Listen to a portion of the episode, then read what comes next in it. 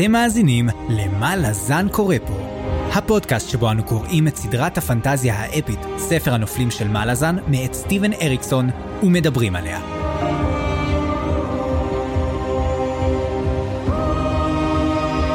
אני צפריר, ואני חיים. והיום פרק מספר 41, שבו אנחנו הולכים לדבר על פרקים 17 עד 19, ונסיים את החלק השלישי, כל הדברים הנסתרים, בספר גאות חצות, הספר החמישי בסדרה.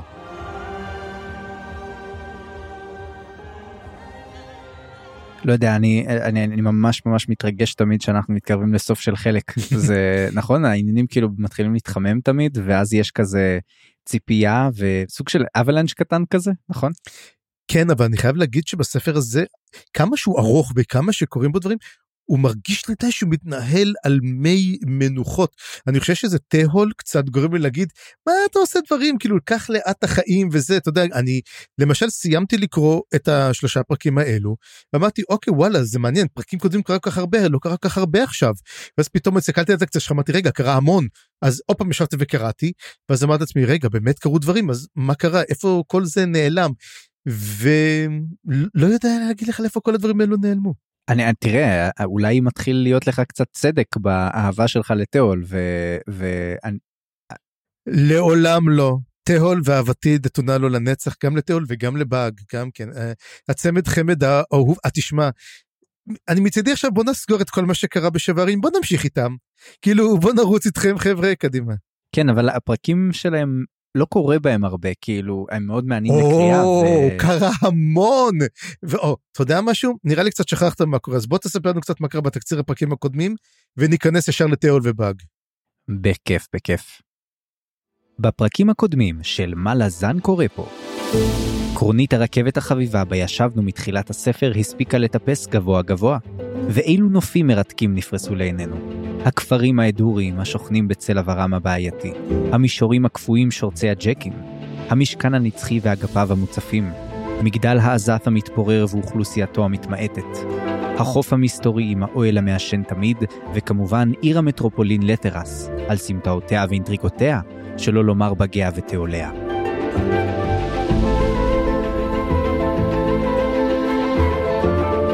אבל כמו שלימדנו קורוקן, מה שעולה חייב גם לרדת, והקרונית שלנו התחילה צלילה מורטת עצבים לכיוון הקליימקס הנרטיבי, ואנחנו מושלכים לפנטזיה מלחמתית מוכרת, קסומה, עקובה מדם, ובקיצור, מלזנית לחלוטין. ולמרות המהירות הספקנו לציין כמה עניינים חשובים.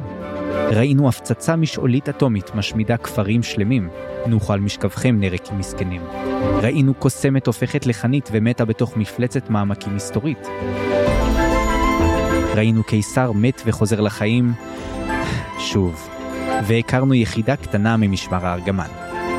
אז המלחמה התחילה והעניינים מתחממים, אבל היות והחלק השלישי עדיין לא נגמר, אנו תוהים לעצמנו כמה עוד דברים שמתחבאים מחוץ לראייתנו יגרמו לנו לצעוק בקול ניחר, מה לזן קורה פה.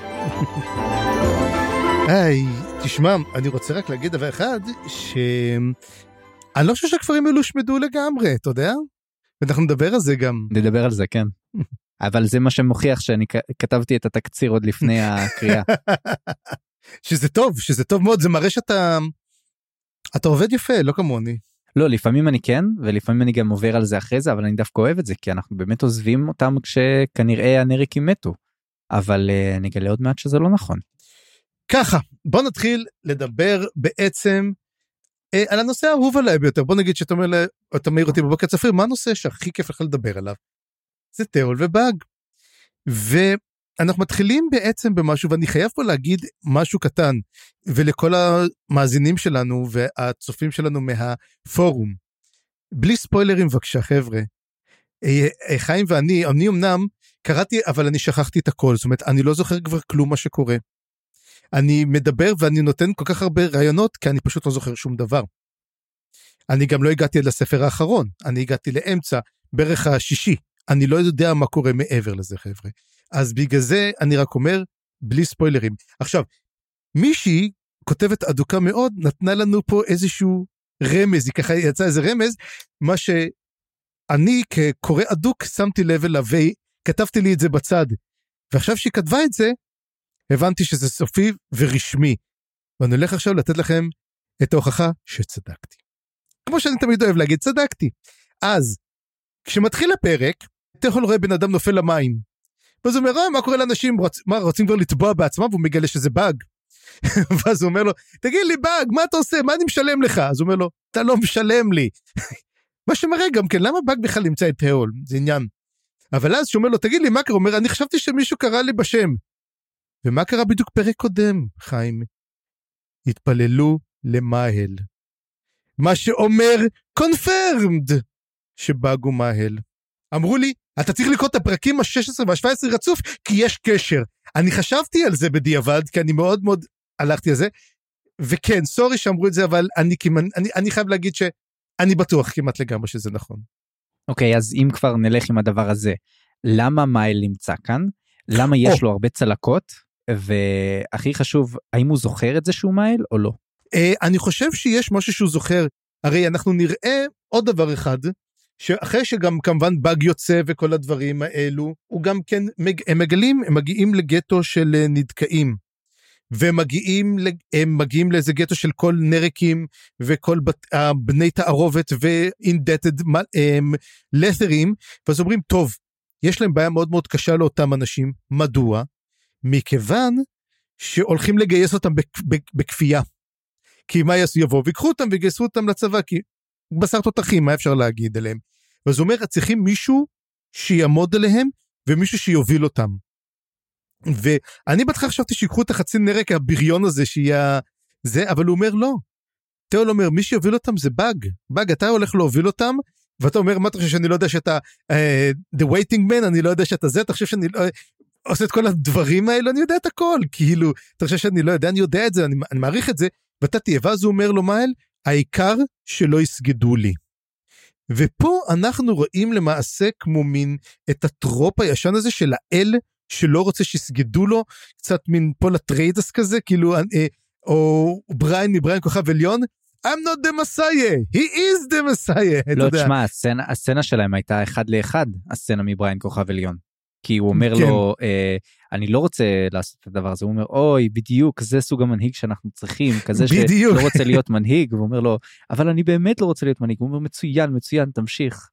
תמשיך, כן, תמשיך, אתה, אתה אומר את כל הדברים הנכונים. וזה היה נורא נורא מצחיק. אבל כן, באג הופך להיות מין, עוד פעם, אתה רואה, נכפה עליו תפקיד האל, ו... או, או תפקיד המנהיג, ולמרות שכל מה שמייל רוצה לעשות הוא לדאוג לנדכאים. אתה יודע, זה כמו למשל בן אדם שאומר, אני הולך לאיזה ארגון להתנדב, אבל ברגע שאני הולך לארגון, אתה יודע, אני הולך להתנדב עם אנשים, וברגע שאני הולך לארגון שעושה את זה, אני כבר לא מטפל בזה, אני רק מטפ... עולה ומעשה קבצי אקסל, ואני כבר לא מצליח לעזור, ואני מאבד את זה, וזה אותו דבר בעצם מה שאומר מייל. מייל כן דואג לאנשים, הוא כן נותן שלווה, הוא כן דואג לזכור את השמות שלהם, שזה בעצם, אתה יודע, הים, גם ראינו ברקו, שומר על הזיכרון, הוא בעצם מכיל את הזיכרון ושומר עליו, וזה מה שמייל עושה, הוא שומר על הזיכרונות. הכל נמצא בים, הכל טבוע אמנם שמה, אבל נשמר. וזה אגב, אגב מה שמזכיר מאוד את הסצנה עם uh, ברייס, שבחיזיון הזה שלו, um, כשהוא דיבר עם השדו והביא לו את כל השמות, האם זה קשור איכשהו לבאג? האם איכשהו זה מתחבר אליו פה? האם הוא דיבר דרך השדו או שהוא שלח אותו או משהו כזה? האם יש קשר ביניהם? יכול להיות, יכול להיות, אתה מדבר זה שנמצא עם הקברים? כן. אני חושב שבעצם אולי הוא אחד העוזרים של מאהל, או אחד המעלים שמאהל שחרר, ראינו שיש קבר אחד פתוח. הוא דיבר אז על מאהל, הוא אמר שמאהל שמר את כל האלים האלה שכבר לא סוגדים להם שם. נכון. אולי בעצם מאהל מארגן מין כמו מחתרת של אלים שכבר לא רוצים להיות אלים. הם ממש הבינו מה זה להיות אל, הם אלים קדמוניים, הם הבינו שם, הם הבינו את המשחק, הם שיחקו את כל המשחק, הם לא רוצים יותר לשחק את המשחק. שים לב שהמון המון אלים הם, עתיקים כבר לא מוצאים את עצמם בעולם הזה. הם, אם זה קילמנדרוס שאנחנו לא רואים אותה יותר. אם זה נייט צ'יל שהיא כל הזמן מנסה למצוא סיבה והיא הופכת להיות מין sister of night of cold nights היא הופכת להיות. אתה יודע כל נייט צ'יל דרקונוס בכלל נתקע בתוך אה, אחד ה... בתוך אה, דרגניפור וקרול בוא נגיד קרול בכלל אתה יודע לא כל כך נראה שענייני העולם כל כך אה, דוחקים בו. לא, עכשיו יותר ויותר. אני חושב שזה בדיוק חלק מהעניין, זה ההתעוררות של קרול. ואם כבר אנחנו מדברים על קרול, אז אני רציתי לומר mm-hmm. לגבי העניין של המשעולים והמאחזים. כן. שממה שהבנתי וקראתי את זה שוב, עברתי על הגלוסרים של הספרים הקודמים, בשביל לבדוק את העניינים האלה, והבנתי שהמשעולים זה בעצם מה שמבדיל בין המשעולים הקדומים וה, והרגילים זה שהרגילים הם נתונים לבני האדם והקדומים לא. נכון כבר דיברנו על זה אי אז בספר הראשון. כן אבל ראינו שקור לא יכול לפתוח את קורל גליין. נכון נכון נכון יש נקודות ספציפיות כן אבל ופה זה נקודה מאוד מעניינת אני חושב שכשדיברנו על קרול וזה שהוא בעצם אה, חלק מהאליינט אז שאלנו את עצמנו רגע אז אם הוא חלק מהאליינט איך יכול להיות שהוא חלק ממאחז אבל הוא אדם שלו הוא יוצר את המשעולים? נכון? mm-hmm. אז התשובה היא שהוא יצר את המשעולים של בני האדם. הוא כמו פרומטאוס כזה. הוא לא יצר את כל המשעולים ואפילו אה, שמתי לב לנקודה שלא שמתי לב אליה מקודם המשעול הראשון זה המשעול של הדרקונים מאחז הדרקונים סטארוולד דמליין הוא נקרא גם המשעול הראשון. אז השאלה אם קרול מאכלס גם את אותו משעול דרקונים. לא לא הוא לא לדעתי הדם שלו יצר את המשעולים של בני האדם את הגרסאות האנושיות או החלשות יותר. תשמע זה מאוד מאוד הגיוני גם כן שקרול גם צריך לזכור שקרול מכיל גם את המשעול הקיסרי גם כן כי הוא אמר שהוא הולך לעשות את זה אחרי מה שקרה עם קלור אז הוא אמר אני הולך לקחת לי עוד כאילו ליצור בי עוד משעול ולהכיל בו את ההרס של ג'קורוקו. אז בעצם בוא נמשיך עוד לדבר אז כמו שאמרנו אנחנו לא מדברים בכלל טול ובאג אבל תראה כמה לא פשוט יש, אתה אומר לא קורה כלום, תראה כמה המון קורה. ומה שקורה שם אחרי בעצם, שמגיעים, באג מדבר עם תהול על המשכן הנצחי, ובאג אומר, תשמע, הצלחנו, הצלחנו לייצב את האגף החמישי. מה שכל הזמן שקע ולא הצליחו, והוא אמר, נו ואיך שם, אז הוא אומר, תשמע, נורא קר שם. ופה אני רוצה להעלות תיאוריה, והתיאוריה שלי אומרת כך, למעשה, כל הקרב שאנחנו ראינו, כל הקרב שהיה עם הקצ'ן צ'מאלה וכולם, הוא היה בלטרס. הוא לא היה בצפון איפה שחשבנו, כי ראינו את שדות הקרח איפה שהג'קים הגיעו. אני חושב שזה היה בלטרס. אני חושב שהקרב עצמו היה בלטרס עצמה, וכל הקיפאון שעשה גוטוס נמצא שם. כל מה שגוטוס הקפיא נמצא שם. ו... ואיפה דרך אגב כל זה קרה ואיפה כל הדברים? המשכן הנצחי נמצא בדיוק מעל האזור שהקפיא גוטוס, בגלל זה הם הקפיאו אותו. אני חשבתי דווקא על המגדל של האזף, שהוא עמד על מגדל האזף כשהוא דיבר. אז אני חשבתי שהוא עומד על איזה הר, אז זהו, זו שאלה אם באמת הוא נמצא על המגדל של האזף. ידוע שהמגדל של האזף היה קיים לפני לטרס. אז עכשיו השאלה, האם בגלל שהרגו בעצם את סילצ'ס, אומרת, סילצ'ס מת ונגרר לתוך האזף ונוצר האזף בעצם בשביל לתפוס אותו. זאת יכולה להיות אופציה, ואז בעצם הוא נוצר. מה שכן מעניין, שבעצם המבנים הג'גותים נעשו לפי הארכיטקטורה אה, העזתית. כן, אנחנו עדיין לא הבנו לגמרי מה הקשר בין הג'גותים לבין העזת, זה עדיין אין לנו קשר מלא. ובסופו של דבר, אז מה שרציתי להגיד, אז כאן המשכן עצמו עומד להיות יציב, עומד להיות מוכן לקיסר, אז שאלה אם זה אסגרה או רולד, מי ישלוט, ויש לנו גם אסגרה חדש, אסגרה המכה כדור ראשי. האמת שאני לא יודע אם הוא מכה כדור ראשי, הוא פשוט חרק, לא, לא אומרים בדיוק מה הוא. אני עכשיו לא הבנתי ככה, אני חושב שיש, הוא חרק שיש לו ראש אחד מש... מכל כיוון, נכון? זה לא הבנתי. עכשיו, זה מאוד מאוד הזכיר לי, אתה יודע את מי? זה הזכיר לי את האיחוד מבורך של uh, שורפי הגשרים, שהיה להם את, ה, את, ה, את, ה, את, ה, את העקרב שהתפצל לשתיים. השאלה למה תיאול uh, קרא לו אסגרה, זה השאלה המעניינת. למה, האם זה רק עניין של שהוא קצת מזלזל בו או צוחק עליו, או או שהוא מנסה לומר בזה משהו. דו פרצופים, אני חושב שצריך להגיד שדו פרצופים. Mm. שהוא נראה כביכול כמשהו אחד, אבל כנראה, או שהוא אומר, תשמע, אסגר הוא המלך, אבל יש לו ראש אחר בעצם שמוביל אותו, כנראה קורוקן. Mm. קורוקן כל פעם מדברים שקורוקן הוא המפחיד יותר הוא, המפ... הוא, הוא, הוא האיום הנוראי יותר וקורוקן אתה יודע נראה כזה מין סבא חביב כזה מין דמבלדור כזה אתה יודע אם הייתי מלהג זה מין דמבלדור כזה או אבל של שני סרטים הראשונים לא ההיפי של הסרטים המאוחרים יותר. אמ, ומין פתאום אתה אומר זה יכול להיות מכשף אכזרי ביותר ששולט בממלכה כמו תחשוב חנן מושג למעשה האם חנן מושג זה האמת האמת אחותי חנן מושג נגד קורוקן? וגם כשדיברנו אגב על תיאול ובאג וכל הזמן שאלנו את עצמנו מי היותר מסוכן. אה, זה מוטיב חוזר כזה כאילו להבין מי, ה... נכון. מי המוח מאחורי הקלעים. בדיוק ואני חושב דרך אגב גם כן שאם אנחנו מדברים על המוח מאחורי הקלעים מאחורי אה, ג'נל וקווילס שאין להם מוח אני חושב שטורדל בריזארד הוא המוח גם כן מאחוריהם. אז אם, אם כך הוא לא כזה מוח כי אנחנו נראה מה קורה להם עוד מעט. לא לא לא אני חושב שהוא אני חושב שהוא נפטר מהם בכוונה Mm. אני חושב שיש לו מטר, אני חושב שיש לו מטרות הרבה יותר מעניינות מעבר לכך הוא הבין שהם כבר אין סיכוי לעבוד איתם. אז כמו שאמרנו בעצם בגטו הנתקעים דיברנו עליו ולמעשה אנחנו מגיעים לאיזה פגישה קטנה וחמודה ב Trampled Peacock שזה אה, איך קראת לזה פונדק הפיניקס מכה שנית אה, כן אבל אנחנו לא פגשנו כל כך את.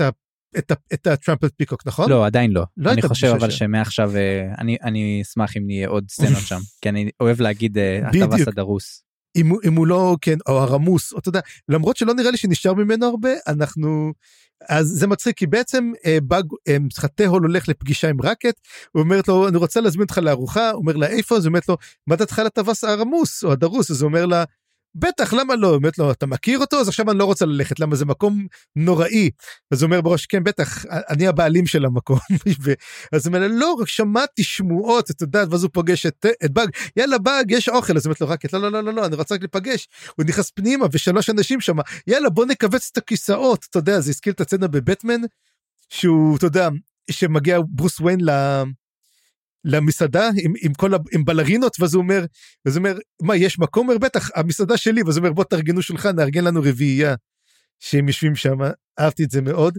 והם כל הם עצבניות קודם כל רואות אותו והם עצבניות אז אומרות למה יש להם מבט עצבני? אומר לא לא לא הם פשוט זיהו אותי זה המבט העצבני שלהם והם עצבניות כי לקחו את אה, הוא לקח להם את אובלה לפונג והן עצבניות על זה. והיה שם איזה קטע מצחיק שהיא אומרת לו אומרת לו אתה הולך עם הכל בגלל האישה המתה שאתה הולך איתה. אז ככה רק בשוק אומרת לי אומרת לו מה אתה שוכב עם נשים מתות? אז הוא אומר פעם אחת מה מה אתם עושים איזה סיפור? וזה גם זה הייתה טעות תשמע. זה קטעים שכתובים פשוט מעולה. זה אתה יודע איך אמר אריקסון? זה כותב את עצמו? זה פשוט כותב את עצמו. אני אני בטוח שזה הוא לגמרי. זה אריקסון הוא ככה. נו, דרך אגב יש לו סדרת ספרים שקוראים לו ווילפול צ'יילד שהיא פסיכית לחלוטין אני מאוד ממליץ עליה. אה, קראתי את כל המדב שלו יש לו גם את הסדרה הזאת וגם ספר אחד מתי הספקת מתי הספקת. מה זה ספרים ישנים מה זאת אומרת זה לפני כמה אה, שנים טובות. לא לא לא עכשיו לא תוך כדי מלאזן. לא לא לא לא לא לא יש לו ספר Willful Child שמספר על מה קורה עם אה, אתה יודע בעתיד יש את הפדרציה וכל זה אבל יש בן אדם שראה את סטארטרק והוא מחליט להיות ג'יימס קירק. והוא מתנהג אתה יודע לחללית כאילו חללית שלו כזה הוא מין redneck כזה תשמע זה קורע מצחוק. אה, והקריינות שמה היא גאונית ברמות נהדרות כי יש שם יצור שהוא כמו בלון ואז כל פעם שהוא מדבר אז, הפ- אז הוא מדבר yes I can do that ופשוט עושה את זה הקריין. תשמע זה, זה מצחיק מאוד ואתה מרגיש את אותם הדים של אותו ספר פה. ומה קורה בסופו של דבר אז שלוש אנשים האלו מתחילות לצעוק על תהול הם, ואז הן מקללות את רקט כי אומרת לו מה זאת החבורה החדשה שלך זה גם כן מכוערת חכה נעשה לה קרחת תראה מה זה. דרך אגב אני מתחיל לחשוב לאט שרקט היא סול תקן של עכברוש. כי כשהן תופסות אותה היא צורחת כמו עכברוש. כן כן אמרנו דיברנו על זה אז כשדיברנו על הגילדה לדעתי יש שם משהו מאוד מוזר בקטע הזה אני חשבתי או שהם סולטקנים של עכברושים או שהם אה, אשכרה הפכו עכברושים לבני אדם. כן נראה, נראה שהייתה פעם עכברוש כי היא, היא, היא, שומרת על הדברים האלו והם פשוט מתחילים לריב איתה ויש שם מריבה בין כולם ואז באג אומר לתול "טוב, לא, בוא בוא בוא נצא החוצה אנחנו לא רוצים להתערב. ואז הוא אומר אבל מה באנו לאכול וזה כאילו מה יש לאכול? הוא אומר יש חתול מת שמצאו אותו דרוס איפשהו. וזה עוד אחד ב- בסדרה הגרועה כמו נגיד שכבר היה לו את הצלופח בפרק הקודם שזה בסופו של דבר היה היה סוליה של סנדל. והוא לא והוא לא הבין למה יש לו את זה. ועכשיו זה חתול מת כאילו אתה יודע, הוא אומר אולי תיכנס פנימה נאכל איזה משהו, אומר לו אתה רוצה להיכנס לקרב, הוא אומר טוב יאללה בוא נחכה, הוא אומר רק בוא נשמור שיהיו ארבע, ארבעה בקבוקי יין ניתן אותן, סוף היום הם יהיו החברות הכי טובות תאמין לי, וזה גיוס של רקט, ואתה יודע זה נראה לי שזה מה שיקרה גם כן רקט מצטרפת אה, לחבורה, וזהו זה בעצם תשמע קטע קטן איתם, אבל הם הופכים את הספר מספר נורא קודר, כי תשמע אני חושב שבינתיים מהספרים הקודמים הוא הכי קודר שיש אל, אל תגיד את זה אל תגיד את זה. אבל הוא הכי מצחיק שיש. אני מרגיש שאנחנו אומרים את זה כל ספר אבל שהוא הכי קודר שיש. אה, בוא נגיד שאריקסון מתחיל קודר ורק ממשיך אה, אבל אני, אני גם נוסיף פה בנקודה הזאת את אה, שומרי הראש כי בעצם הרי אה, תיאול הסכים לשומרי הראש של אח שלו נכון שברייס אה, שלח לו אבל בעצם הוא הסכים לשומר ראש אחד אממה זה שלושה אחים תאומים כנראה שמתחלפים ביניהם שלישייה לא תאומים. שלישייה כן. ו... אגב יש כזה להקה שלישיית התאומים לא? לא יודע כן בארץ אני חושב עם יורם גאון. מגניב. בכל מקרה אמ, אז אני חושב שזה הכנה ל shipping שיהיה פה עם השלוש נשים וואלה אתה לא הבנת את זה? כן שלישיית התאום. לא אבל כן זה היה חנן גולדבלט פופיק ארנון ואושיק לוי. זה שלישיית אז התאומים. יאללה אז הם באמת שומרי הראש של באג מסתבר ואני חושב שיש פה הכנה ל shipping אז נראה. לא לא ראיתי את זה יפה וכן אריקסון אוהב לעשות שיפים כאלו נכון? אבל הוא, הוא עושה אותם אבל בצורה לא קיצ'ית לא יודע לפחות לי זה נראה כשהוא עושה את זה הוא עושה את זה או טבעי או מצחיק. אז הזכרת את ברייס אז בוא באמת נדבר קצת עליו. כן אז נדבר על ברייס וקורוקן אני מאוד אוהב את הפרקים האלה כי בדרך כלל מתגלה בהם מלא לור. פה האמת לא היה המון היה קצת דיבור על המלחמה וזה מתחיל תמה שאני חושב שהיא הייתה לכל אורך הפרקים האלה. וזה באמת על ה, בעצם ה- ה- צדקת הדרך של לת'ר ולמה הם מאמינים בעצמם כל כך ובאמת הניגוד ביניהם לבין האדורים. אבל לדעתי מה שקורה שיש פה סוג של אימפריה מטורפת שאף אחד לא העלה בדעתו שהיא יכולה ליפול באיזושהי דרך ופתאום זה מתחיל להיסדק. וכשזה נסדק כל הדברים מתחילים לעלות כן ובחקר של ההיסטוריה אנחנו מדברים על זה תקופות דקדנס כן שאימפריות עולות ונופלות והשקיעה של האימפריה זה מאוד אה, זה מאוד חשוב ומעניין גם כשמדברים נגיד על האימפריה הרומית וכאלה זה לגמרי אימפריה רומית שכאילו התרסקה ביום אחד כן. ואז אומרים איך זה קרה לא זה קרה הרבה שנים פשוט המעשה היה פשוט בבת אחת. אז לדעתי על זה בדיוק מדברים אבל אני דווקא לא חשבתי על האימפריה הרומית אני חשבתי על ארצות הברית כל העניין הזה של הגורל כן ה, ה, התפקיד של כן העיר על הגבעה זה מה שמדברים בדרך כלל אה, איך שארצות הברית ראתה את עצמה בתחילת דרכה שהם בעצם סמל אה, לחופש ולחירות וכל הדברים האלה דסטיני מניפסט קראו לזה. נכון לגמרי. או city on the hill שאנחנו צריכים להיות אור לגויים Mhm. כן כל הדברים האלה אני בדיוק ראיתי את זה עכשיו על לת'ר כאילו לת'ר אנחנו מההתחלה מדברים על העוולות של לת'ר אבל אולי בהתחלה היה לזה בסיס מאוד מאוד uh, צדקני מאוד uh, אני יודע עם, עם איזה שהם אמירות. תשמע זה הגיוני מאוד כי הם הגיעו כמושבה של האימפריה הראשונה שבאה בעצם להאיר לפינות הנידחות לאותה אימפריה לאותה יבשת שלא היה בה כלום והם הביאו לה את האור הביאו לה את, את האימפריה את ה- פה ומשהו התעוות תראה אמ, אריסון קנדי זה יכול באמת אה, לתת ביקורת טובה על הברית. כן ואני חושב שעל זה אנחנו מדברים בעצם שעכשיו שההדורים באים האם הם יהפכו להיות אה, האם יש סיכוי בכלל כי כי כשאנשים מבינים שיש פה בעיה כאילו זה לא הולך להיות מלחמה ככל שאר המלחמות שהיו עד כה הם אומרים לא לא לא זה חלק מהעניין יהיה לנו איזשהו אויב גדול ואנחנו נביס גם אותו זה רק סטבק וכל מיני דברים כאלה זה בדיוק מראה את, ה, את השאננות הזאת ואת את, ה, את הזה שאין אין בכלל אופציה לדמיין משהו אחר. כמו שאנחנו קצת קשה לנו לדמיין שארצות הברית תיפול ממעמדה כן משהו דומה לזה. כן אבל תשמע העלית פה משהו מאוד מעניין והשאלה עצמה היא אמ, מה יפיל למעשה את לטרס וזה בעצם השאלה גם כן מה יפיל את ארצות הברית האם מדובר בעצם על אויבים מבחוץ או אויבים מבית. וכי אנחנו רואים שתהול אויב מבית כביכול או אולי שניהם ביחד. מאוד מאוד כן אבל זאת השאלה האם בעצם האדורים ישמידו אותה ויחזרו לאותה שיטה שהם גרו בה בצריפים או שהם יאמצו את השיטות של, הלטרס, של הלטרים וגם כן יהיו להם את האינדטד שלהם והם יעשו את זה. כי תשמע זה הגיוני כי הקיסר שלהם כולו מכוסה בזהב מי עוד יכול להיות מלך מעבר לזה שיצדיק כביכול את זה. כן אבל מעבר לזה אנחנו כבר מתחילים לראות את זה בהמשך שההדורים באים לכבוש. הם לא באים אה, סתם להרוס לבזוז. אה, הם באים לכבוש והם רוצים להתנהג ככובשים בארצם.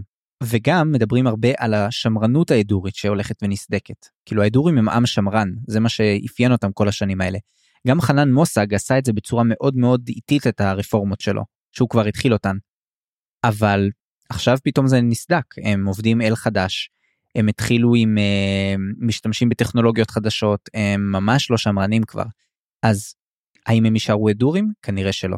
אני חושב שיש גם מעשי אונס גם במה שהם עושים, וזה גם כן מאוד לא אדורי.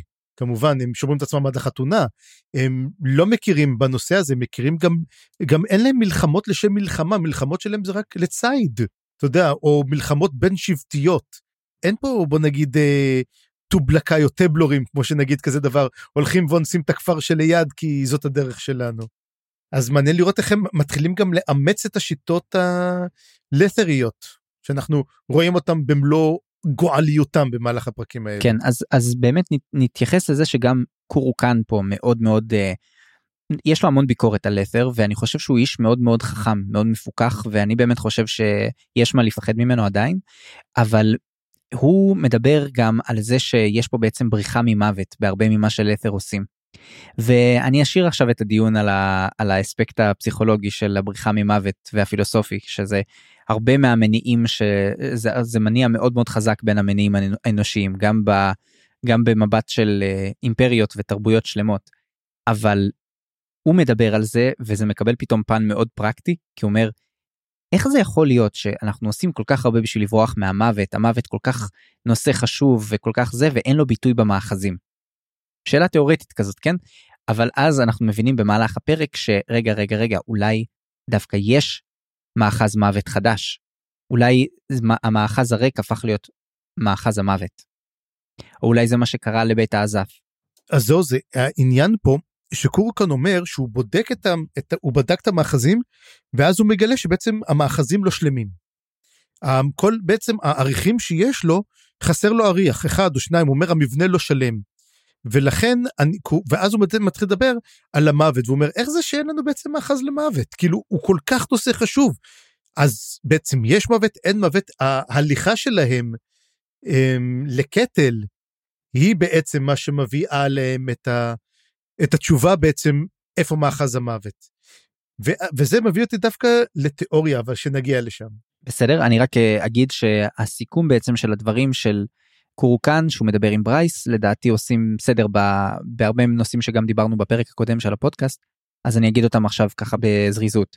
אז יש לנו בעצם שהסקירה השביעית מתקרבת אבל אנחנו שוב פתח סוגריים לא יודעים האם לת'ר הולכת להיות האימפריה החדשה או שזה בעצם הולכים להיות האדורים. וזה סיכוי טוב שזה הולך להיות הם. בית האזף מת ובמקומו עולה מאחז המוות. חסר שם ניימלס נכנס לתוך גופה של קטל ועושה ברית עם מישהו קבור. שזה אני חושב כנראה או סילצ'ס או של תת'לור אני חושב שזה יותר סילצ'ס. והקיסר הוא עוזר פשע חוזר לחיים כמובן זה רולד אנחנו מכירים אותו ואולי הסגירה השביעית היא בכלל האימפריה האדורית כמו שאמרתי. אז זה בערך מה שקורקן מגיע אליו ולדעתי קורקן אה, קולע במטרה. לא טועה. תראה קורקן גם אומר שאומר כנראה פירשנו את הנבואה לא טוב. ודרך אגב אנחנו לא שמ, שמענו את הנבואה של הסגירה השביעית אני לא חושב ששמענו אותה עדיין. אפילו לא באפיגרף. שזה קצת כן אני חיכיתי לאפיגרף אני בטוח האפיגרף של הפרק האחרון יש את הסגירה. שמע האפיגרפים פה חסרי כל היגיון. אה, יש איזה משהו על איזשהו תחנת רוח אה, איך שהיא נבנתה ונהרסה ותשמע פשוט לא הצלחתי להבין. אני בטוח שיש לזה הרבה יותר הרבה יותר אה, משמעות פשוט לא היה לנו את הכוח להבין אותו כי צריכים אשכרה לקחת כבר אתה יודע ברמה אקדמית פה כבר של שנה אי שלישית או רביעית כבר להתחיל לעבור על זה. לא ניסיתי ניסיתי אבל אה, אבל אה, היה חזק ממני אבל אולי אתה יודע אולי בקריאה שנייה אנשים מקבלים מזה יותר אני לא יודע. כנראה. אז כנראה. יאללה אז בוא אם כבר הזכרנו את, את קטל אז הם גם ייפגשו עם קטל בהמשך אז בוא תיקח אותנו קצת לשורק mm-hmm. וקטל ומה קורה איתן.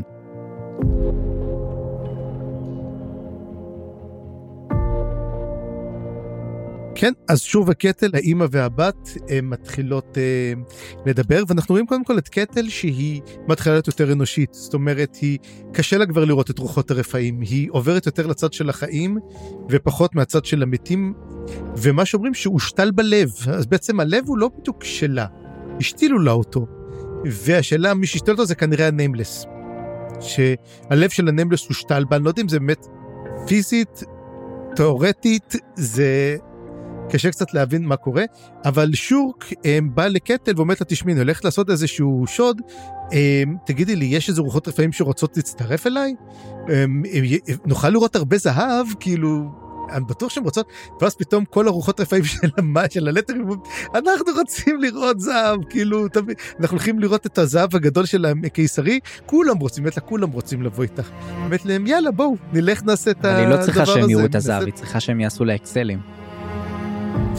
לגמרי, ודרך אגב, הם מאוד אוהבים את האקסלים האלו. כן, צריכה מישהו שיספור לה את כל המטבעות. איך אהבת את זה? אבל למה הששיות כל כך דליקות? זה הקטע הזה. היה קטע מאוד מאוד משעשע. בסופו של דבר הם הולכים לעשות את הפריצה הזאתי, ושורק נכנסת והיא מוצאת הם, רוח אחת של פקיד, אחד מהפקידים שהיה בבנק הגדול של לטרס, והוא פשוט כל כך נהנה לראות את כל המספרים וזה, והיא לא שודדת, מה היא עושה? היא פשוט אומרת לו, תקרא את הספרים, אתה יכול לקרוא, אתה יכול לדעת את החובות? הוא אומר, כן. אז הוא אומר, אבל תגידי לי, למה הששיות הן עשויות מהאהילים כל כך דליקים? כאילו, הכל יכול להישרף פה וזה. והוא, והוא מנסה לשרוף את כל הבנק, דרך אגב, את כל, ה, את כל הוולטס האלו, ואלי אומרת לו, אל תיגע בזה, אל תעשה כלום.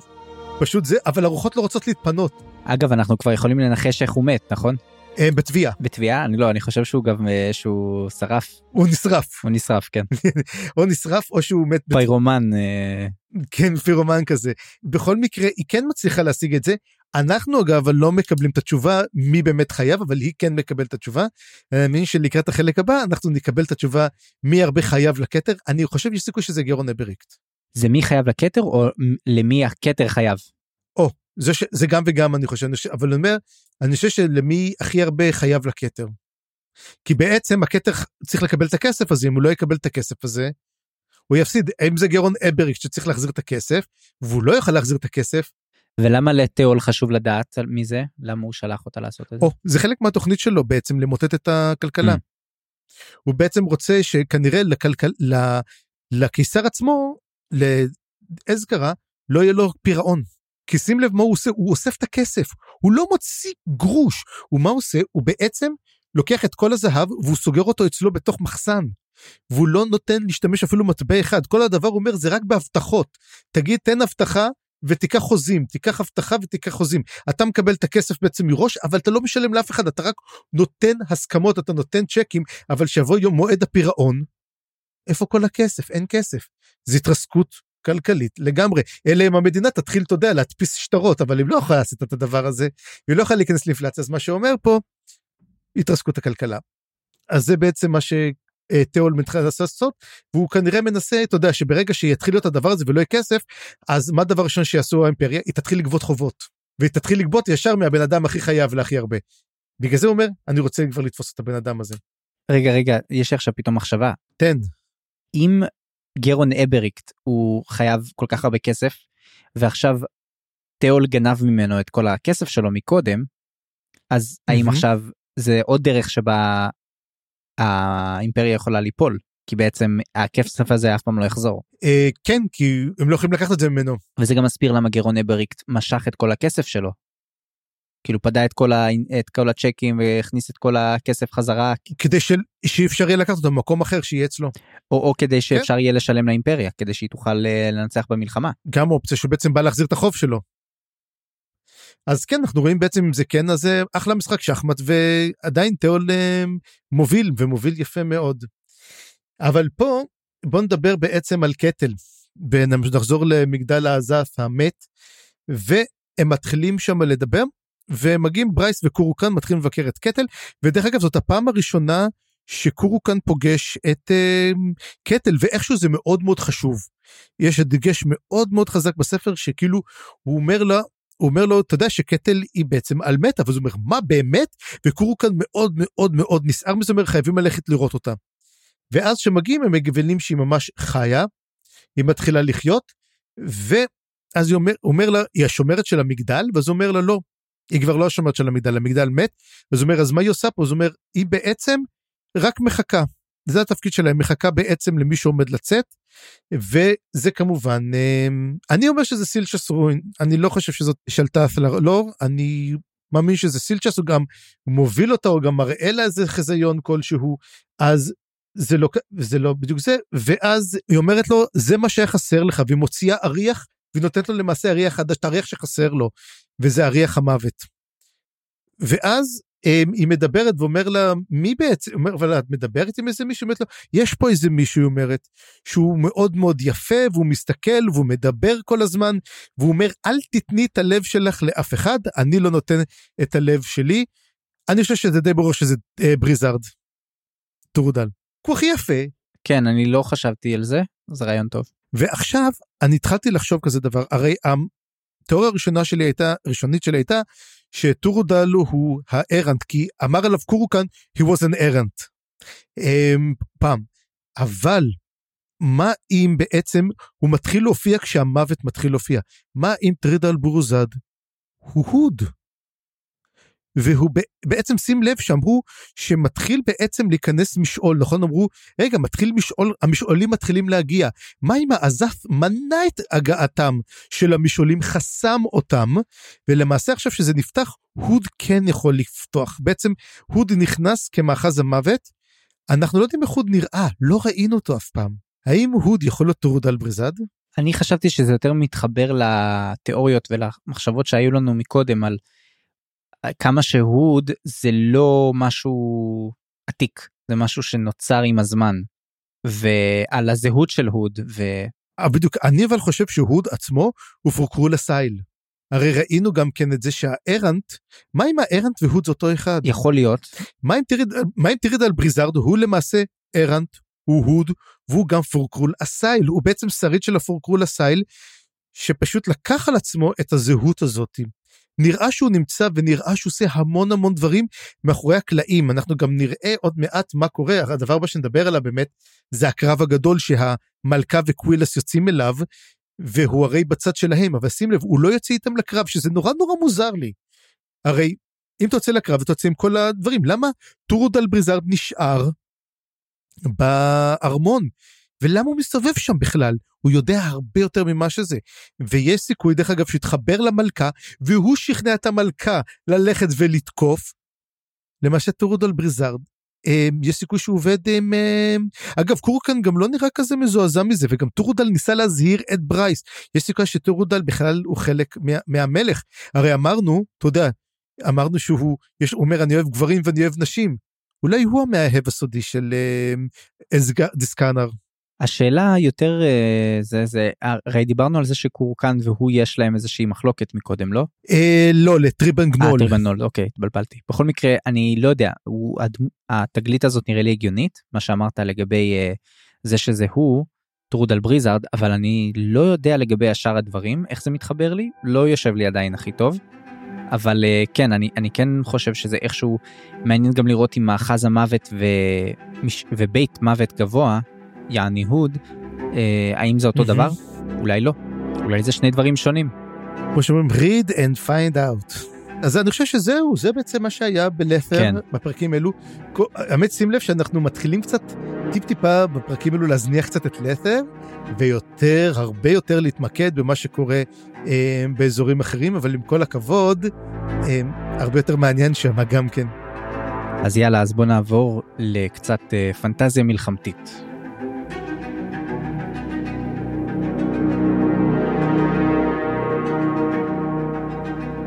פנטזיה מלחמתית, גבירותיי ורבותיי.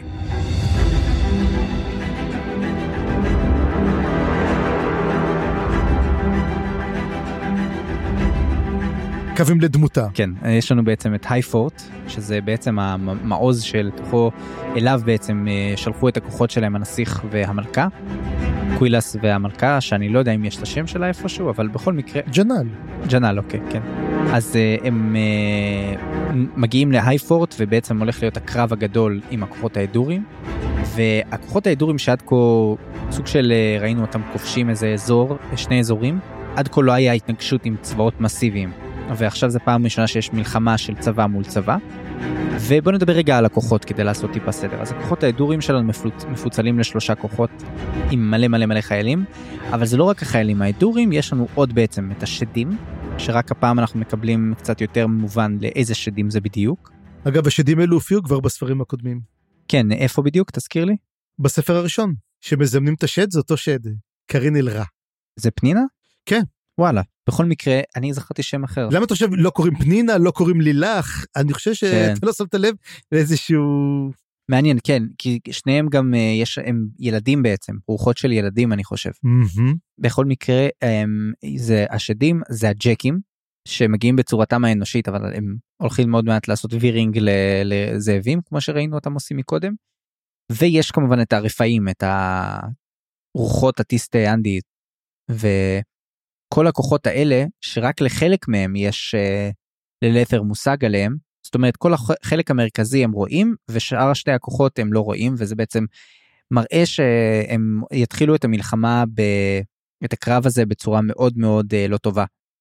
אמ, כי בעצם יש אלמנט הפתעה מאוד מאוד גדול לצד ההדורי. ויש לנו כמובן את הצד הלת'רי, יש לנו את הכוחות של המלחמה והנסיך, זה כוח לא קטן, אבל יש פה שתי נקודות אה, שחשוב לציין לגביהם. דבר ראשון זה שהם יוצאים לקרב מחוץ לחומות. זאת אומרת זה לא איזשהו מצור. הם מוציאים את הכוחות שלהם מחוץ למבצר כדי להשתתף במלחמה רגילה. אז אולי זה טעות כאילו אולי הם, הם ציפו לכוח הרבה יותר קטן של ההדורים או אולי הם ציפו לניצחון מהיר אבל אנחנו רואים שזה לא יקרה. אז uh, נקודה למחשבה ודבר נוסף זה שיש להם 11 קוסמים חזקים מאוד. אחת מהן אני חושב גם uh, uh, בהמשך טרל הורג אותה. שהיא קוסמת מאוד מאוד חזקה אז בעצם אם היינו מסתכלים על זה בצורה רגילה היינו חושבים שה-11 הקוסמים האלה הם יכולים איכשהו לעצור את, את המתקפה הקסומה של ההדורים אבל זה לא קורה.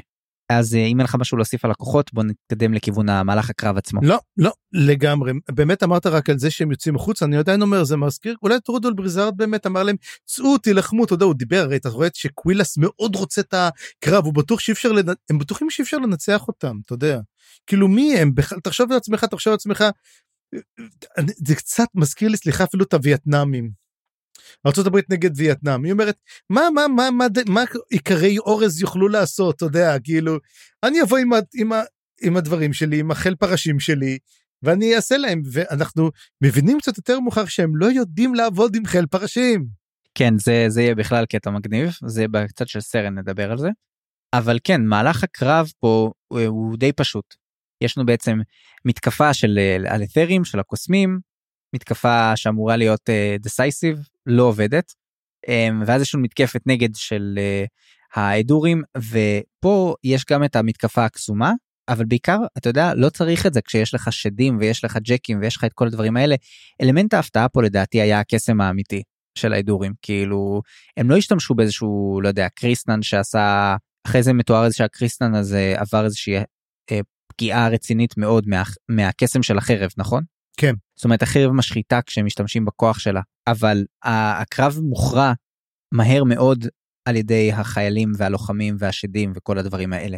ויש לנו טרל גם שמראה בדס מומנט כזה ואפילו לא מדובר שזה הוא בהתחלה מורק נבט רואה אותו כזה קופץ והורג את הקוסמת נכון? כן ובאחר כך אנחנו רואים שהוא פשוט אומר טוב הוא נפטר מהקוסמת.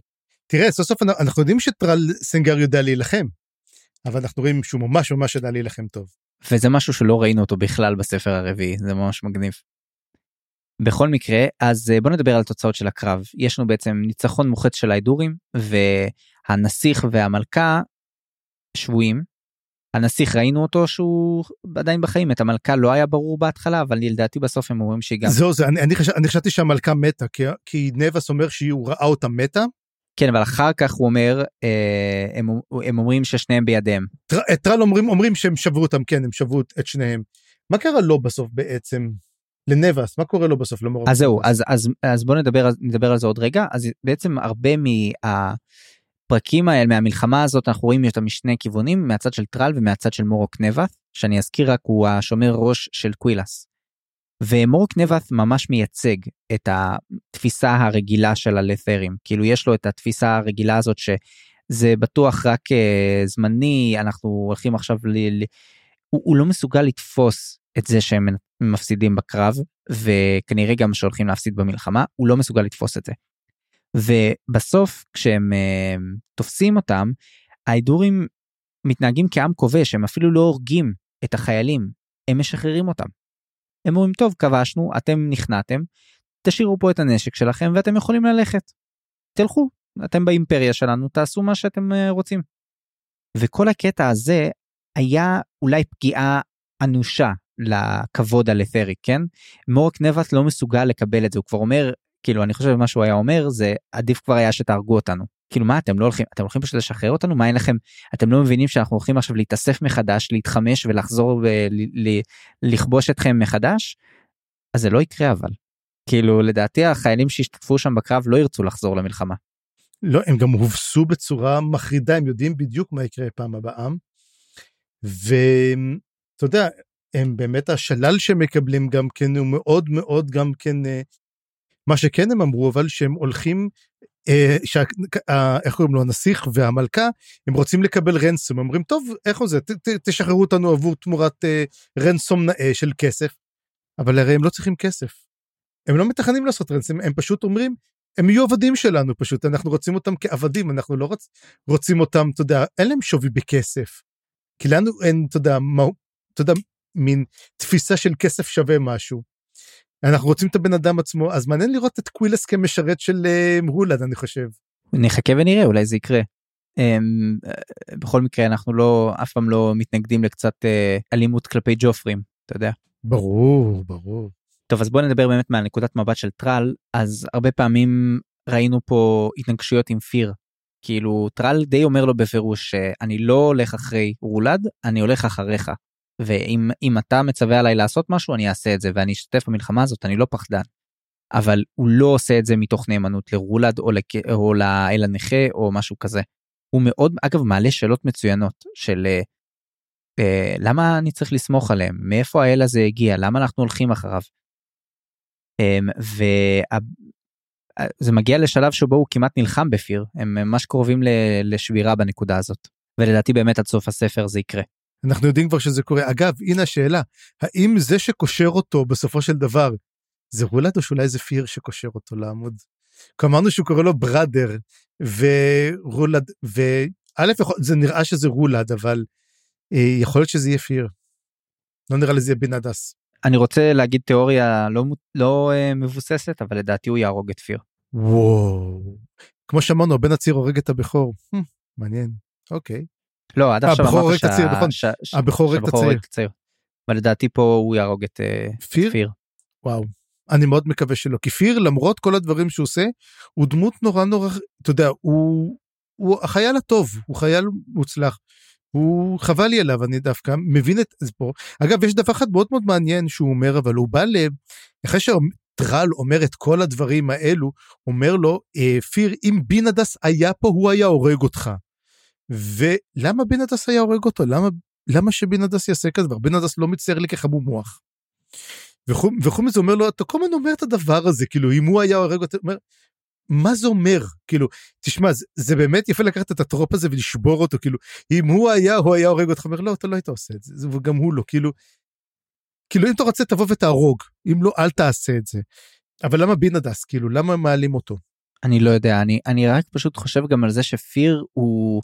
הוא לא, הוא לא מטומטם, אה, גם אני חושב שהוא מסביר את זה לעצמו, שחנן מוסג עדיין נמצא שם, והוא עדיין מאוד מאוד ר, ר, רלוונטי. זה לא שרולד באמת שולט בהם. יש פה מהלכים שרולד כאילו שותף להם, אבל הוא לא ה-end all be all, ופיר ממש הולך בכיוון הזה. הוא אומר זה הטובה של עמנו, כן? זה טובת עמנו. הוא מסביר הסברים מאוד uh, פרגמטיים. זה לא שהוא ממש uh, בעד האל הנכה או משהו כזה. ו... אתה יודע, אה, שניהם יש להם מניעים מאוד מאוד טובים. אני חושב שטרל צודק בחשדנות שלו, אבל גם פיר לא הולך בעיניים עצומות, למרות שהוא חייל טוב ומציית. אז uh, זה מעניין ששמים אותם אחד מול השני בכל כך, בצורה כל כך חזקה. ובואו נדבר רגע, גם הם מדברים רגע על הפלדה הלת'רית, ואני חושב שאפשר כבר לסכם שפלדה לת'רית זה, זה אותה טרל? לא, למה? כי היא מתנגדת לקסם, והיא לא נשברת, ומשהו כזה. אני לא בטוח שהיא מתנגדת לקסם, אני לא חושב שזה הוזכר, אני חושב שהוא הסתכל על הפלדה ליטרית שהיא פשוט לא נשברת. ואז הוא, ואז הוא בא ואומר לו, תשמע, איך הם כל כך, זה דווקא, אהבתי את המשל הזה, שהוא בא ומסתכל ואומר, אתה רואה את הפלדה הזאת, תראה איזו פלדה טובה, ואיך הם חישלו אותה נהדר. הוא אומר, ולמה לנו יש כלי נשק כאלו דפוקים? ואז הוא אומר לו, כי הם מסתכלים לעתיד, ואנחנו מסתכלים לעבר. וזה אחד הדברים, אני לא בדיוק זוכר שאמרו שהיא מתנגדת לקסם. ואם כן, איפה יש אה, בכלל את הטרל? ב... וחוץ מזה אמרנו שהטטרל הוא מתנגד לקסם של משעולים. ולא בטוח שהוא מתנגד למשעולים קדמוניים, זאת אומרת, הוא לא יכול להתנגד לקורל דה מורלן. טוב, נשאיר את הדיון הזה לאחר כך, אני כן... לאחר כך, אנחנו, כנראה אנחנו נגלה את זה או שלא נגלה את זה בסופו של דבר. בכל מקרה, לי זה היה נראה שזה באמת אה, סוג של אוטטרל או משהו, או, או, או ממש אוטטרל, כמו שראינו עם הבלאדווד, mm-hmm. או משהו דומה.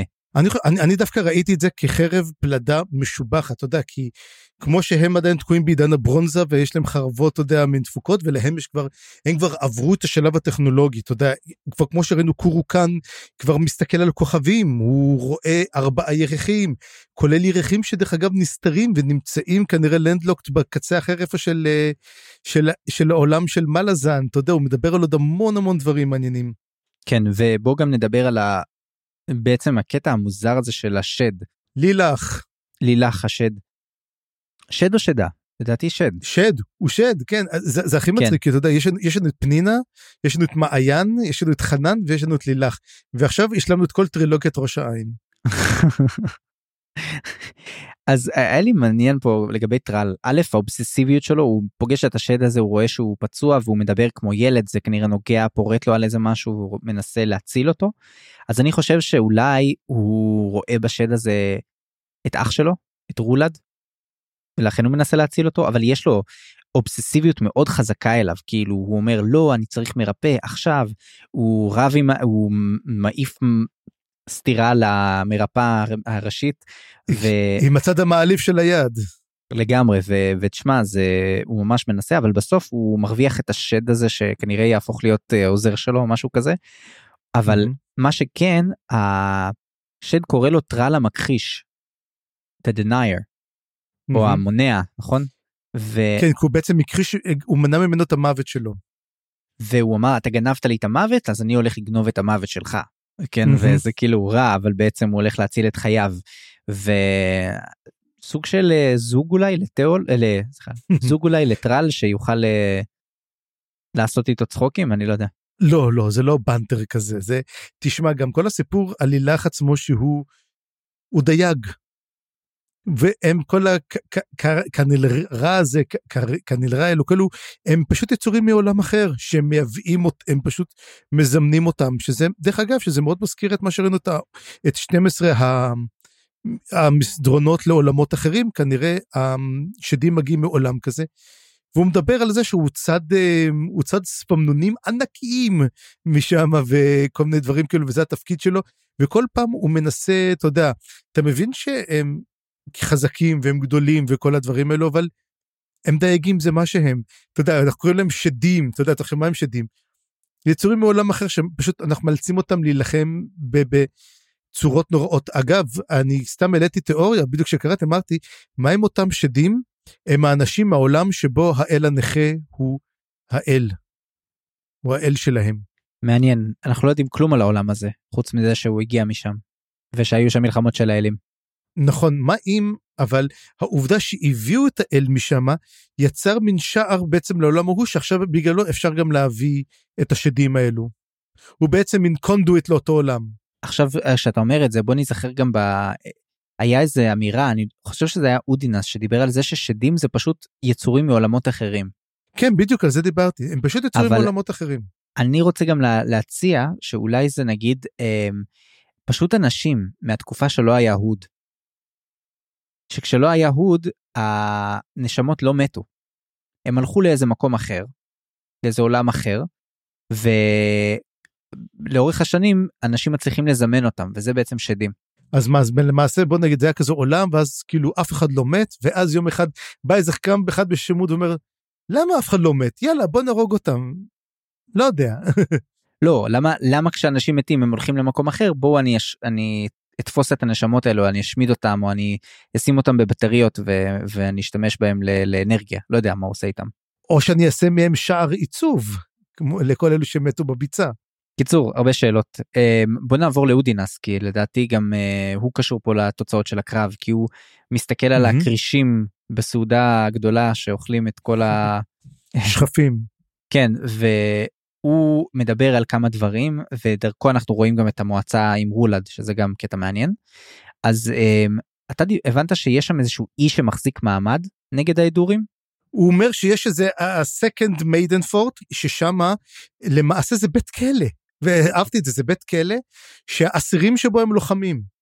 והם קצת מחזיקים מעמד שם אז maiden fort עכשיו אם תשים לב במפה זה נראה אזור משכוח אל כזה שבתכלס אפשר לעקוף אותו וזה נראה לי מה שהם יעשו כי אם יהיו יותר מדי אבדות פשוט יעשו אתה יודע כי זה עדיין בית כלא אף אחד לא נכנס לשם זה אלקטרז כזה. וגם יש שם קוסם שהוא שני רק לקורו קאן. כן. שהוא מאוד מאוד חזק כנראה זה גם חלק מהעובדה שהם מצליחים לשמור את הגבולות שלהם אבל כן זה מזכיר לי כזה את הסיפור של הכפר הגאלי מאסטריקס ואובליקס כן משהו כזה. אולי הם כן. יישארו שם תמיד ויש להם שיקוי פלא. נראה. והעוזר של קורו קאן נפל פשוט לקדרה שהיה ילד בגלל זה הוא תמיד אה, יכול לעשות קסמים. אגב אם אתה מסתכל על המפה ואתה רואה את האזורים שהם כבשו הם למעשה כבשו את כל אזור את כל הגבול. כל המקומות של הגבול של לטרס זאת אומרת ממערב עד צפון כי היי פורט הוא נמצא מזרחית לטרייט. באמצע יחסית לא? באמצע כן והוא בעצם לדרך ללטרס. אז הוא למעשה הייתה מצודה גדולה. ש... כן כן משם ללטרס אני לא חושב שיש עוד משהו.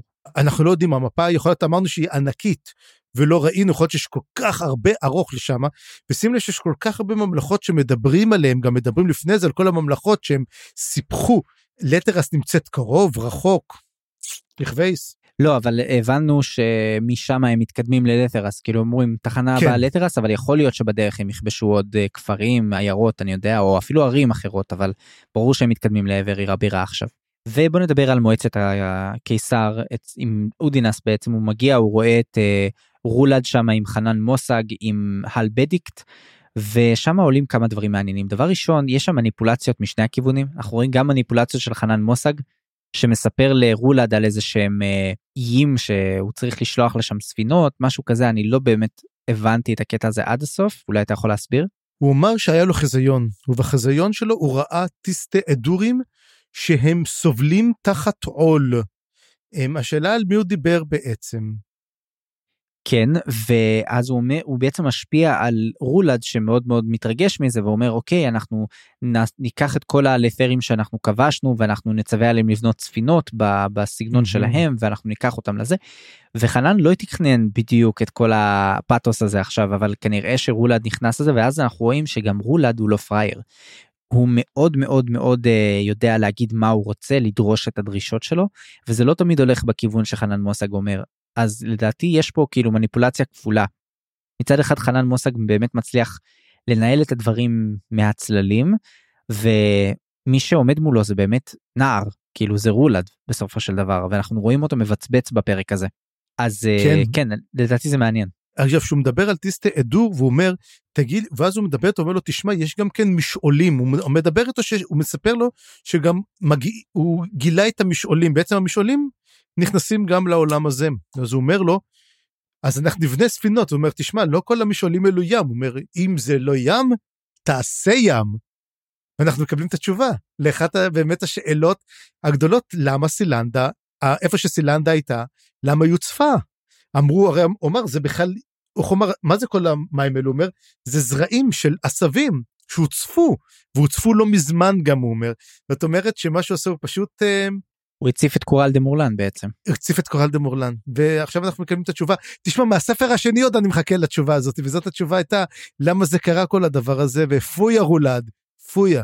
כן אבל גם היה את, הקטע של המדבר הוא אמר אה, פשוט תשפוך את הים למקום שיש בו מדבר מה הבעיה וכאילו כן בדיוק וזה מה שקרה זה מה שקרה בדיוק איזה כן אני לא מבין מה הבעיה שלך. אז uh, מעניין אנחנו רואים עכשיו את הנקודות שבהן זה התחיל. וגם uh, יש שם את הנקודה כמו שאמרתי שהוא מבצבץ רולד ושם הוא רואה בעצם שמעיין מתעללת בשפחה שלה במכשפת נוצה והוא אומר רגע רגע רגע אצל הסנגרים זאת אומרת המשפחה שלי זה לא היה עובר אז uh, תפסיקי אל תעשי את זה. אז זה מראה שיש לו בעצם טיפה מודעות uh, עצמית וטיפה רולד עדיין. וזה מעניין מאוד הקטע הזה. ואז יש שם גם קטע עם אודינס שהם מתחילים לשאול עוד פעם רגע רגע רגע למה מכשפת נוצה כל הזמן אומרת שהוא מורעל שיש לו דם וויבלי משהו כזה. ואז הוא אומר טוב אין בעיה אני אבדוק אותו אז הוא שולח רפה בשביל לבדוק אותו וכמובן מי הרפה שהתנדב למבצע. ווית'ר. ווית'ר אז ווית'ר עושה לו תכסיס ובעצם הוא מנצל את ההזדמנות להחליף uh, כמה מילים עם אודינס ותקשיב פה היה נקודה מאוד מאוד מעניינת ומוזרה. הוא אמר שהם עכשיו מתקדמים ללת'רס ושאודינס צריך להיות בלת'רס הם צריכים שהוא יתמקם שם. מה זה אומר צפרי יש לך רעיון פה? וכמו השאלה האם אני תמיד שאלתי האם אולי אודינס הולך להיות הקיסר? האם הולכת להיות פה איזושהי מהפכה? או שהמטרה היא בעצם שרוצים משהו משהו שקשור לסילצ'ס רואין. אני לא יודע כי אנחנו יודעים שהרי הוויבלים כל הוויבלים ובמיוחד פווית'ר משרתים את סילצ'ס רואין. והם רוצים אני לא יודע למה אולי בעצם הם צריכים גוף בשביל סילצ'ס רואין שהנשמה שלו תיכנס אליו. כן בדיוק זה בדיוק עכשיו כן. חשבתי גם על הנקודה הזאת זה בדיוק הגיע אליי אז כן אני מסכים אולי זה באמת הרעיון הם צריכים איזשהו כלי לאכלס בו את סילצ'ס. אמ, ותשמע זה היה קטע ממש מגניב ועוד נקודה מעניינת שהייתה פה במועצה ואני מתחבר שוב לנקודה שהעלית כבר זה באמת קורוקן מול אה, אה, אה, דיסקנר אסגרה ואני חושב שיכול להיות שיש פה הפוך על הפוך. כולם ממעיטים בערכו של uh, אסגרה. כולם. ופה הם אומרים כן uh, אנחנו רק מפחדים למה קורקן לא התקיף עדיין למה קורקן יושב בשקט מה הוא מתכנן וגם הם מדברים על זה שכנראה שהוא באמת באמת חזק. ואנחנו יודעים שהוא הניע או עזר בפעולה הקודמת שהם עשו של השמדת כפרים. אבל אתה יודע מה צפריר אני לא חושב אסגרה הוא כזה אידיוט אני חושב שאסגרה הוא מאוד מאוד חכם ואני חושב שיכול להיות שהוא מפעיל את אה, קורו קאן בצורה חכמה. אנחנו לא יודעים, לא יודעים מה התוכניות של אזגרה אבל אני חושב שהוא לא ילך בלי אה, בלי לפחות לתת איזשהו fight. נכון אגב עוד דבר אחד שאני רוצה רק להזכיר שהפרק התחיל זאת אומרת הפרק ההוא מתחיל בעצם שאנחנו רואים את הנרקים וברגע שדיברת על אותה שואה אטומית שהם עשו, אז אנחנו מגלים שהנרקים שהיו שם לא קרה להם כלום, מכיוון שהאלים של האל הארס הליגנה עליהם, ולמעשה לא קרה להם כלום, הם ניצלו. ואז יש, ואז הם מתחילים לחלום שוב. זה משהו שלא היה להם את היכולת לעשות את זה, ומתחילים לעשות אותו. ואז שני אחים מקבלים חלום, שהם לא יודעים איך לפתור אותו, ואז הם מקבלים את ההוראה ללכת להל ולדבר איתו. אז זה גם כן יהיה מעניין לראות מה קורה עכשיו עם הנרקים ואנחנו מתחילים לראות גם כן במיוחד בקטע אומץ בסרם פדק את כל העמים מתחילים לקבל את האלים שלהם בחזרה.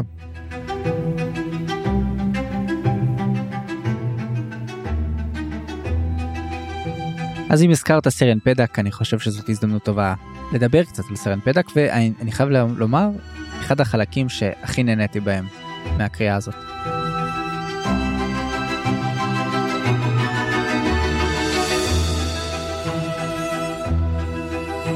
כן, סרן פדק הופכת להיות, אה, ברגע שהיא נכנסה עם איירון ברס ועם כל הקרימזון ליג'ן, הפך להיות כיף לקרוא עליה.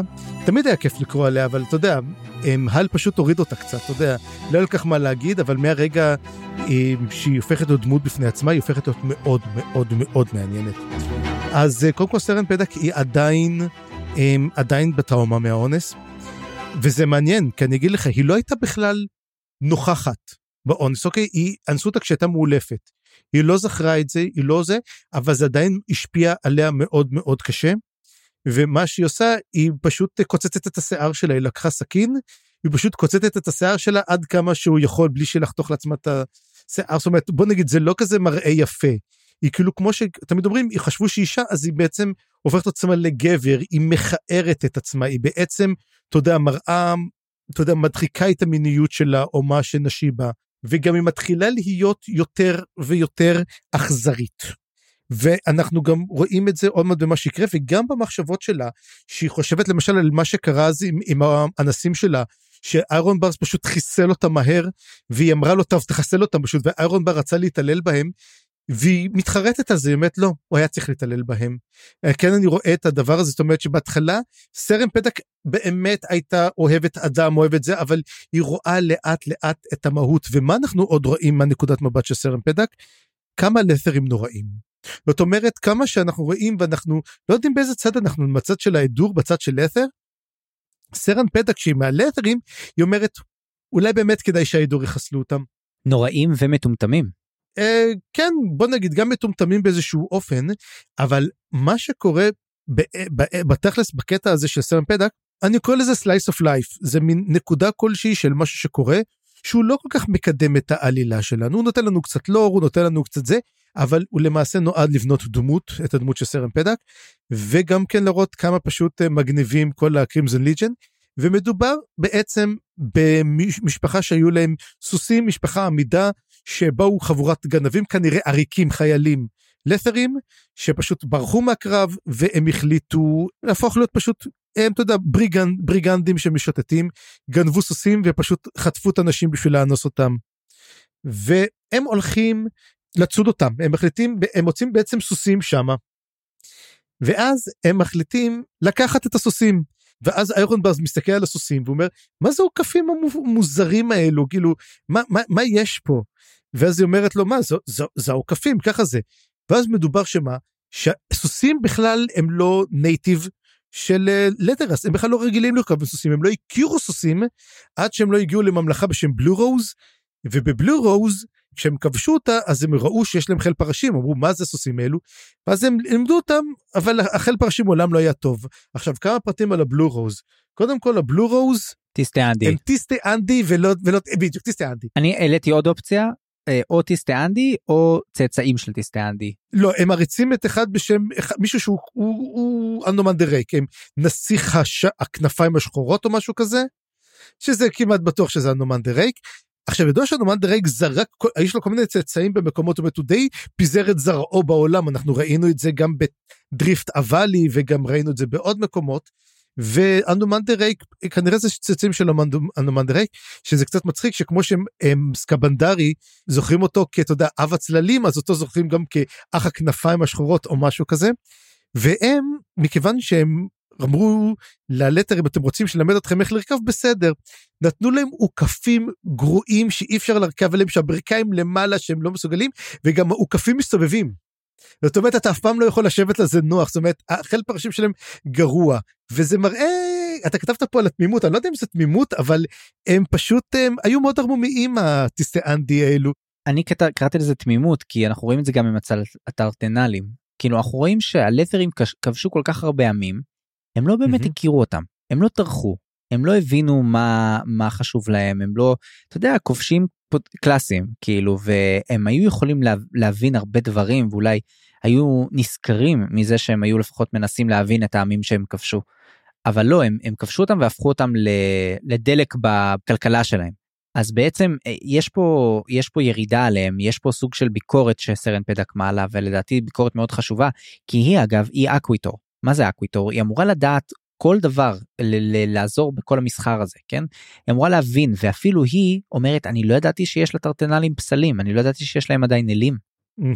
בדיוק והיא מגיעה מגיעים למקום מאוד מעניין שיש בו את חמישה האלים הטרתנלים שאנחנו יודעים מי הם אותם חמישה אלים טרתנלים אותם אלי טובלקאי רצחניים שבאים לצאת החוצה מבית האזס. זה לא אמורים להיות שבעה אבל? חמישה לא חמישה.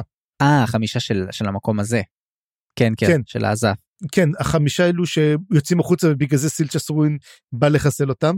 והיא רואה אותם והיא אומרת הפסלים האלו היא מרגישה שהם מתעוררים לחיים וזה מזכיר לי כל כך כל כך את מה שעשה קרסה אורלונג בספר הקודם שאם אתה רואה שיש נטייה לטובלקאים לבנות בעצם פסלים של האלים שלהם ואז אנחנו רואים שהם מקבלים דרכם את החיים עכשיו השאלה אם יצאו משמה או שהם יצאו מהבית הזה, אז כנראה הם יצאו מהבית עזת עצמו, הם פשוט, זאת התחושה שלהם.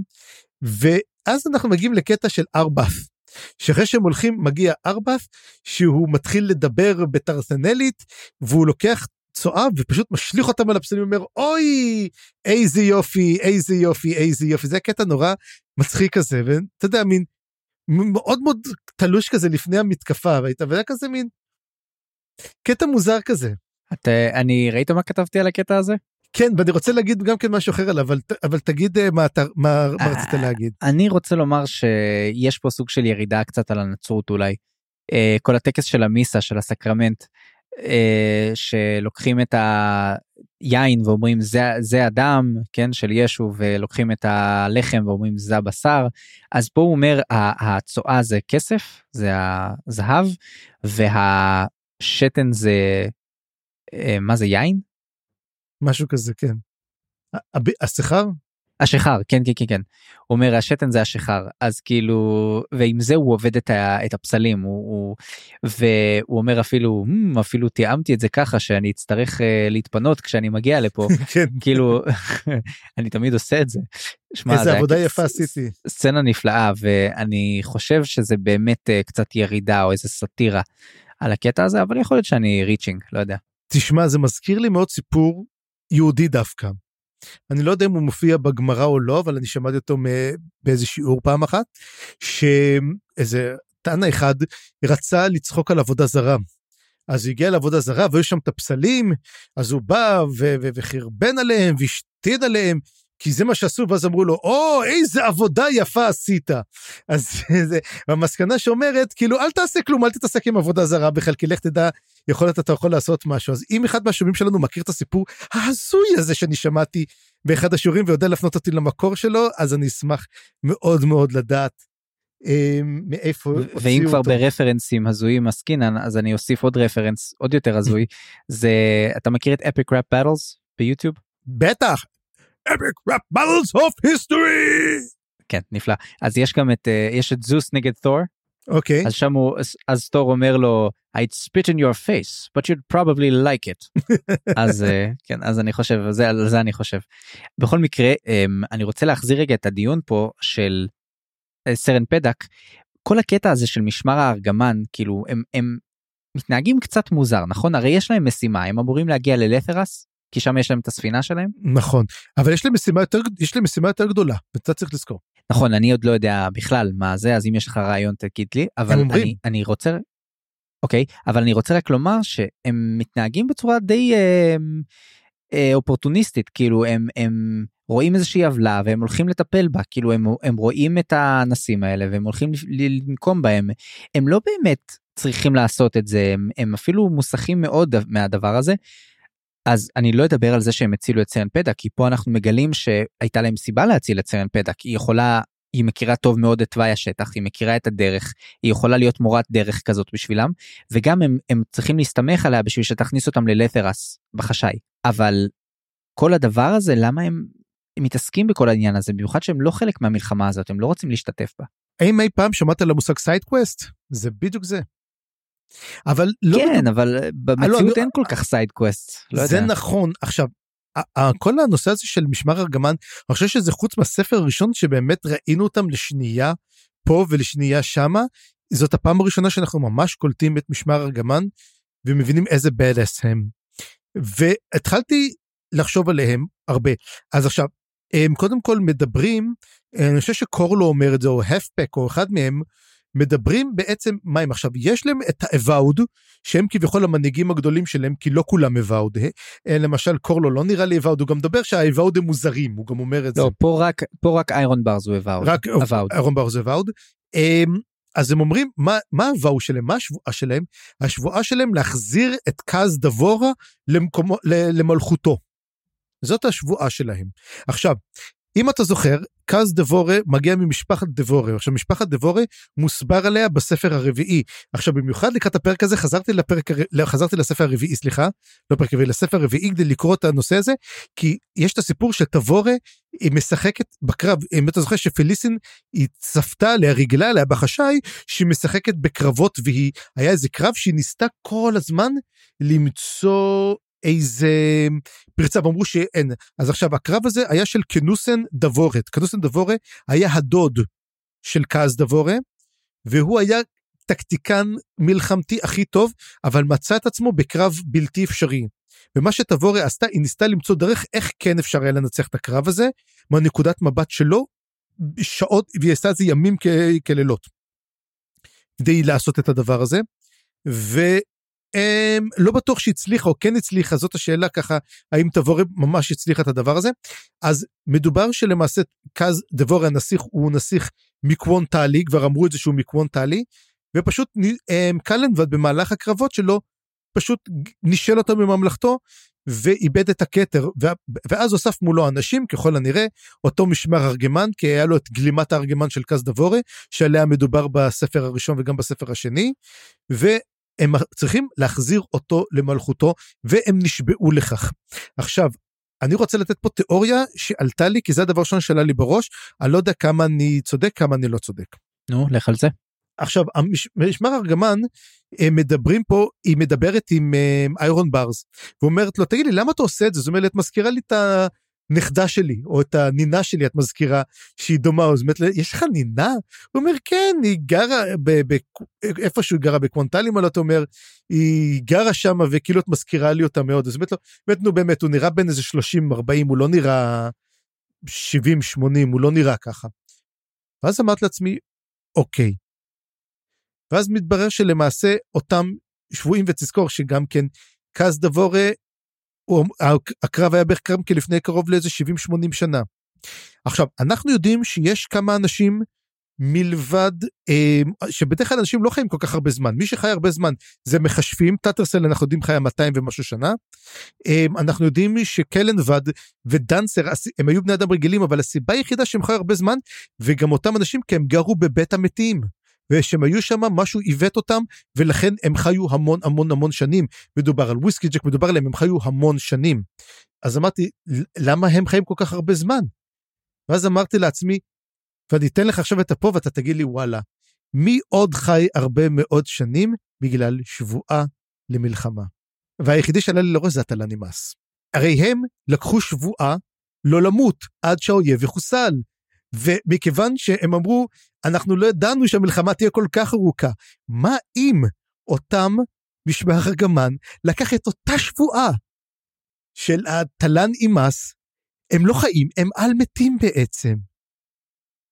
לכן הם כל כך לוחמים טובים, ואולי יש להם עוד כוחות שאנחנו יודעים, אולי הם לא יכולים עדיין להיכנס לאדמה, אולי הם לא מתו, אבל אולי הם עשו איזה עיוות של זה? אני לא יודע, אבל אני מאוד נזכרתי בטלנמאס, כי תשים לב שברגע, ש... ואני אגיד לך למה, כי ברגע שהוא אמר לה, איך קוראים לו? אה, איירון ברז אמר לקורלט, לאמא, אני קורא לה אום קורלט, כי לא זוכר את השם הארוך שלה, סנדלף קורלט, הוא אמר לה, שימי את היד ותרגישי מי אני, והיא נחרדה, כי הרגישה את השבועה שלו.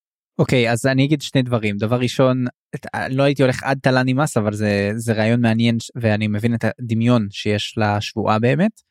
אבל אני אגיד גם שדבר ראשון אני חשבתי ישר על Soletaken כי אנחנו יודעים שגם סולטייקנים חיים הרבה מאוד זמן אז חשבתי מה אולי איירון בארז הוא Soletaken אבל אז חש... אבל אז הבנו את הקטע של השבועה ואתה יודע מה אם נלך שנייה עם tropes קצת אז משמר הארגמן חייב להיות ערפדים. כאילו אין, אין, אין אופציה אחרת הם חייבים להיות ערפדים וזה סוג של אבל הם מסתובבים בשמש וכל זה. כן אתה יודע הם לא ערפדים של אה, שצוחקים עליהם זה לא תשמע זה, זה, זה זה מעניין אבל אנחנו ראינו שברגע שמנסים להיות Soletaken אז הטלאן אימאס מתערב הטלאן אימאס אה, כמו באימפריה הראשונה ברגע שכולם ניסו להיות Soletaken הוא לקח את העניינים לידיים והוא חיסל אותם אז השאלה הטלאן אימאס לא הולך נגד אה, באופן פעיל נגדם. מה שכן דבר מדהים אנחנו לא ראינו את קאז דאבורה אפילו פעם אחת כל החמישה ספרים האלו.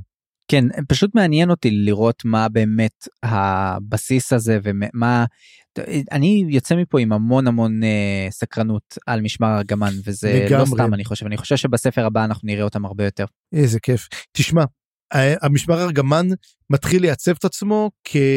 אתה יודע, אתה אומר לעצמך, אתה יודע, זה מה שיפה אצל אריקסון שהוא מדגים לך קצת את משמר הארגמן בספר הראשון עוד קצת בספר השני וכשהוא מראה לך את זה אתה כבר חיית כל כך הרבה שאתה רוצה לראות והוא מקיים את ההבטחה שלו אתה אומר עכשיו אני רוצה יותר. ויש גם נובלה שלמה אני מבין על משמר הארגמן. משמר הארגמן חוזר. זה לא נובלה זה ספר של אלף עמודים של אסלמונד. וואו. זה ספר שמתרחש בעצם אחרי חלק השישי. ובואו נדבר על שנייה על קורלו הקוסם שלהם כי כן. היה לו איזשהו קטע שהוא השתמש בקסם מאוד מוזר אתה טוען שזה קורלט גליין? אני לא בדיוק זוכר את הקסם מה שהוא עושה בפרק הזה. כן היה איזה קטע שהוא השתמש באיזשהו קסם וכשסרן פדק מסתכלת על זה היא מבינה שזה קסם לא רגיל. טוב הם לא רגילים לקסמי משעול mm. אגב גם הם רגילים לקסמי מאחזים שלא ראינו דרך אגב קסמי מאחזים חוץ מהקסמים של בעצם השואה האטומית של אה, קורוקן אנחנו לא ראינו קסמים. כן, ומה ההבדל ביניהם? האם יש אה, שוני מהותי בין הקסם הזה והקסם הזה? מהמם. אם זה מרגיש אחרת? האם... טוב, מעניין. אז אתה רוצה לדבר רגע על ה... על אז ה... כן, אז, אז בוא נדבר בעצם על הקרב, זה גם כן קרב קטן יחסית. הם, הם מגיעים, תופסים אותם, כמובן שוחטים אותם, וסרן פדק שוחטת אותם ככה לחלוטין, היא מתעללת בהם, היא... בקיצור, היא ממש מוציאה את כל העצבים שלה על אותם אה, לוחמים. היא לא ממש, היא, היא, היא הורגת מישהו עם החרב, אבל היא כן, היא הורגת אותו בברוטליות, אבל היא הורגת אה, אותו בברוטליות, ואח- אה, ואחר- כן, קרב מאוד מהיר, אגב, היא מסתכלת, אבל היא, היא לא מתעללת, היא רוצה, אבל היא לא עושה לא, את זה היא בסוף. מסתכלת על החרב, יש לה, משמע, יש לה איזה מין הגיג מאוד מעניין על החרב שהיא מחזיקה. היא מסתכלת ורואה את האור ואת השיער עדיין, כי היא נתנה לו על הראש. אז היא רואה את הזה והיא אומרת, אני לא רוצה לנקות את החרב כי זה מתאים לחרב. באמת, מה אנחנו עושים? אנחנו לוקחים את הפלדה ומנקים אותה, ואז היא שוב פלדה, ואנחנו שוכחים את הקרב, אנחנו שוכחים את מה שהחרב הזאת עשתה. אבל אומרת, לא, יותר מתאים בעצם לא לנקות חרב, אלא להשאיר את כל אדם, את כל החלקי גוף על החרב עצמה, כדי לא לשכוח בעצם מה היא עושה. אמ, שזה מעניין גם כן שהיא לא רוצה להתנקות. אתה יודע, היא לא רוצה לנקות אשמה, אתה יודע, להתגבר על משהו, היא רוצה כן להשאיר את הסימנים. שזה תפיסה מאוד מאוד מעניינת. אני חושב שאנחנו רואים, כמו שאמרת, את ההתפתחות של הדמות הזאת של סרן פדק, היא מתחברת מאוד לצד האפל שלה בפרק הזה, וזה היה לי ממש מעניין לקרוא, כאילו, גם הנקודה שאיירון ברז סוג של מציל אותה מה, מהעתיד הזה, שהוא אומר לה, אם את תעשי את זה, יכול להיות שאת תהני מזה בסוף. ואז בעצם הלך עלייך, את תהפכי להיות אה, מישהי אחרת. ואני חושב שזה מאוד מאוד מעניין איך שהיא מצד אחד מקבלת את זה שזה הדחפים והרצונות שלה ומצד שני היא כן בסוף עוצרת את עצמה אבל לדעתי קרובה מאוד ל- ל- לנקודות מאוד אפלות דברים שהיא לא הייתה יכולה לדמיין על עצמה לפני זה וזה באמת צריך לראות, וצריך לראות איך בעצם היא הולכת להתפתח, מה הולך לקרות עכשיו איתם. כן ובסוף גם יש קטע עוד מגניב שאיירון ברז מגלה ממנה שהוא רצח את רולד ולא היה לו מושג. ואז הוא אומר רק אל תגידי את זה לשאר החבר'ה יש להם אה, בדיחה עליי שאני רגיל לעשות אויבים אה, מאנשים מאוד מאוד גדולים כן. אז לדעתי זה כן זה סתם עוד נקודה שאני רוצה לדעת במי עוד איירון בארז פגע. את מי עוד הרג? כן. סתם, הימור, איקריום. אתה יודע, זה מתאים, אז איך נכון? הוא חי עדיין. תשמע, איירון בארז אחלה לוחם. כן אבל הבנו שבמשמר הארגמן יש עוד לוחמים כמוהו אפילו לא יותר גרוע, יש את סקינר. את סקינר, את קול, הם... אה, תבין. לא אמרו עכשיו עוד אמרו עוד קורלו אמר עוד אה, כמה שמות פה. אני לא אחרים. זו... בוא, בוא, בוא נראה רגע, בוא נראה את השמות שלהם, מעניין אותי לזכור. זה דווקא מעניין אותי, כי אני אוהב את השמות האלו, אני אוהב, לש... אני אוהב את הלור הזה. אה הנה כן. But not among the avowed. A Jupe Alat would have given him trouble or Paul for that matter. Then there's uh, those in the other companies. Halfdan, Blues, Black the Elder. אגב בלוז כבר פגשנו בלוז אותו אני פגשנו חושב. את בלוז, נכון, בלוז היה ב... בספר הראשון. קיצור יש להם אחלה שמות אני חושב יש להם כזה vibe מלזני אבל אולי הם יותר גרועים. הם מהתקופה של הם- הם אתה יודע, זה... כל אחד יש לו כבר את השם. אגב, יש את האפדן, עכשיו האפדן זה שם נורא ויקינגי. אתה יודע, זה... יש איזה אחד כזה האפדן, אני חושב, ויקינגי. זה או, או חצי ויקינגי או שהוא לוחם קראטה לא לא הכי טוב. יש לו רק חצי דן. בדיוק. וזהו, ואז אנחנו מגיעים לחלק האחרון של הפרק ולחלק האחרון של החלק הזה. אז באמת נקנח לנו קצת עם uh, האי המסתורי של האל הנכה. ואנחנו נפגשים שוב עם ווידל וסנדלת שמצאו את עצמם יחד על האי. סנדלת לא מבינה עדיין איפה היא נמצאת, היא uh, דיברה קצת עם האל הנכה, לא הבינה מה הוא רוצה ממנה, צחק לה בפרצוף, היא חשבה שהוא משוגע. היא הלכה לבן אדם הקרוב היחיד שהיה שם זה אה, ווידל. והם לא מסתדרים ביניהם כאילו זה נראה לי כזה מהסצנות של אה, אתה יודע של אה, זה התחלה של ידידות מופלאה אבל לא רואים שזה התחלה של ידידות מופלאה משהו כן, כזה כאילו building האמת up. היא, זה כמו ה... תמיד למדתי את זה גם באוניברסיטה, שמלמדים על, על קומדיה רומנטית. איך מתחילה קומדיה רומנטית? הם מתחילים כשהם לא סובלים זה את זה.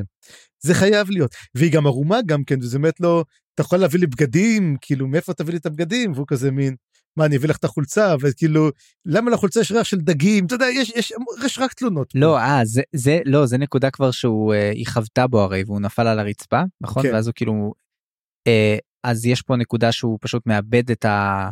מאבד לי. את ההכרה, ובזמן הזה הוא מתחיל לדבר שטויות, זה היה דווקא קטע מעניין. ושמה הוא, הוא מגלה גם, אנחנו מבינים שהוא מתפלל כל הזמן למהל, ואולי זה למה באג מקבל את ה... אני הולך עם התיאוריה שלך, אני מאוד אוהב אותה. באג מקבל את ה... כל הזמן בעיות ש... שהוא חוטף, אבל, אבל גם אנחנו מבינים את הבעייתיות של האל הנכה. וויזל הוא אגב דמות מאוד מעניינת כי הוא מבין שהאל הנכה שולט בו, הוא מבין שהוא רב עוצמה ברמה שאי אפשר לתאר, אבל הוא גם מאוד מאוד הם, צוחק עליו. הוא, הוא בעצם אומר שהוא משוגע, הוא כל הזמן יורד עליו, הוא מבין שהוא בעייתי, ש, שהוא לא באמת שולט בכל דבר. ולדעתי זאת נקודה מאוד מעניינת להסתכל ככה על אולי הדמות הכי מפחידה שיש בסדרה עד כה. אתה יודע, יש את הדמויות המפוקחות, עכשיו הכי מצחיק הוא שהדמות הכי מפוכחת והכי צינית אה, מחפשת את מייל, שאם זה באג שהוא באמת האל הכי ציני בעולם. כן ו- ועוד משהו um, תשמע אני רוצה רק להגיד על המערכת יחסים שמתחילה להיווצר פה אני מאוד uh, לא יודע זה לא נראה טוב uh, כל הכאפות האלה והמכות האלה זה לא זה לא הם לא זוג כאילו אולי עדיין אבל זה לא מרגיש טוב האלימות הזאת. הם יהיו זוג אבל לא זוג בריא. אה ועוד דבר אחד שכחנו להגיד גם כן אה, שכחנו אותו מעיין בהיריון אז מזל טוב מעיין אה, מכל צוות ההפקה פה של הזה ומקווים שיהיה לך ילד אה, שאולי כדאי לקרוא לו תכשיט. וואלה. Um, בכל מקרה כדאי לשמור עליו טוב שלא יהיה הרבה, הרבה השפעה לאבא שלו. כן. אגב זה זה למה הוא אמר אולי תביא את אמא שלי שתהיה פה עם מעיין. אודינס אומר לו שיביא את אמא שלו. לא הוא גם אומר לו היית אומר לו למה אתה לא זורק אותה כאילו אתה יודע היא עושה כל כך הרבה דברים גרועים אתה לא סובל אותה. כי הוא אומר לו כבר הוא לא סובל אותה זה קצת מזכיר את אמנון ותמר אתה יודע שהוא רצה אותה כל הזמן בסוף שהוא משיג אותה אומר איך אתה יודע לא כזה משהו אתה יודע אני לא יודע אם כמה אני רוצה אותה אז הוא אומר לו אז תגרש אז הוא אומר אני לא יכול. אז הוא אומר לו אה היא בהיריון זאת הסיבה אז כן. טוב אז אה, צפריר אנחנו מסיימים באמת את החלק השלישי ונכנסים לרביעי נכנסים לחלק הרביעי והאחרון שני פרקים אחרונים של הפודקאסט לעונה הזאתי. ותשמע אני אני אהבתי מאוד את החלק הזה הוא צבר- תאוצה ממש מהר המלחמה התחילה פה באמת ואני רק מת לראות איך הדברים נסגרים כי אתה יודע אני יש לי תחושה שהספר הזה עומד קצת בפני עצמו בגלל שאנחנו במקום אחר ובזמן אחר וכל הדברים האלה. אז אם זה המצב אני מאוד מאוד רוצה שיהיו סקירות טובות לכל הקווים השונים פה ואני מקווה שאריקסון אה, לא יאכזב. בין איך אומרים בין רצה לאריקסון יש הרבה מאוד.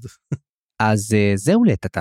בפעם הבאה נקרא את הפרקים 20 עד 23 ונתחיל את גאות חצות, החלק הרביעי והאחרון בספר גאות חצות, הספר החמישי בסדרה. אני חיים גורוב גלברט. אני צפרי גרוסמן. תוכלו ליצור איתנו קשר בפייסבוק או במייל מה לזן קורא פה שטרודל קום. עריכה וסאונד חיים גורוב גלברט.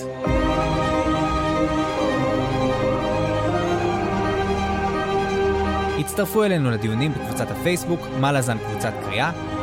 תודה שהאזנתם וניפגש בפרק הבא.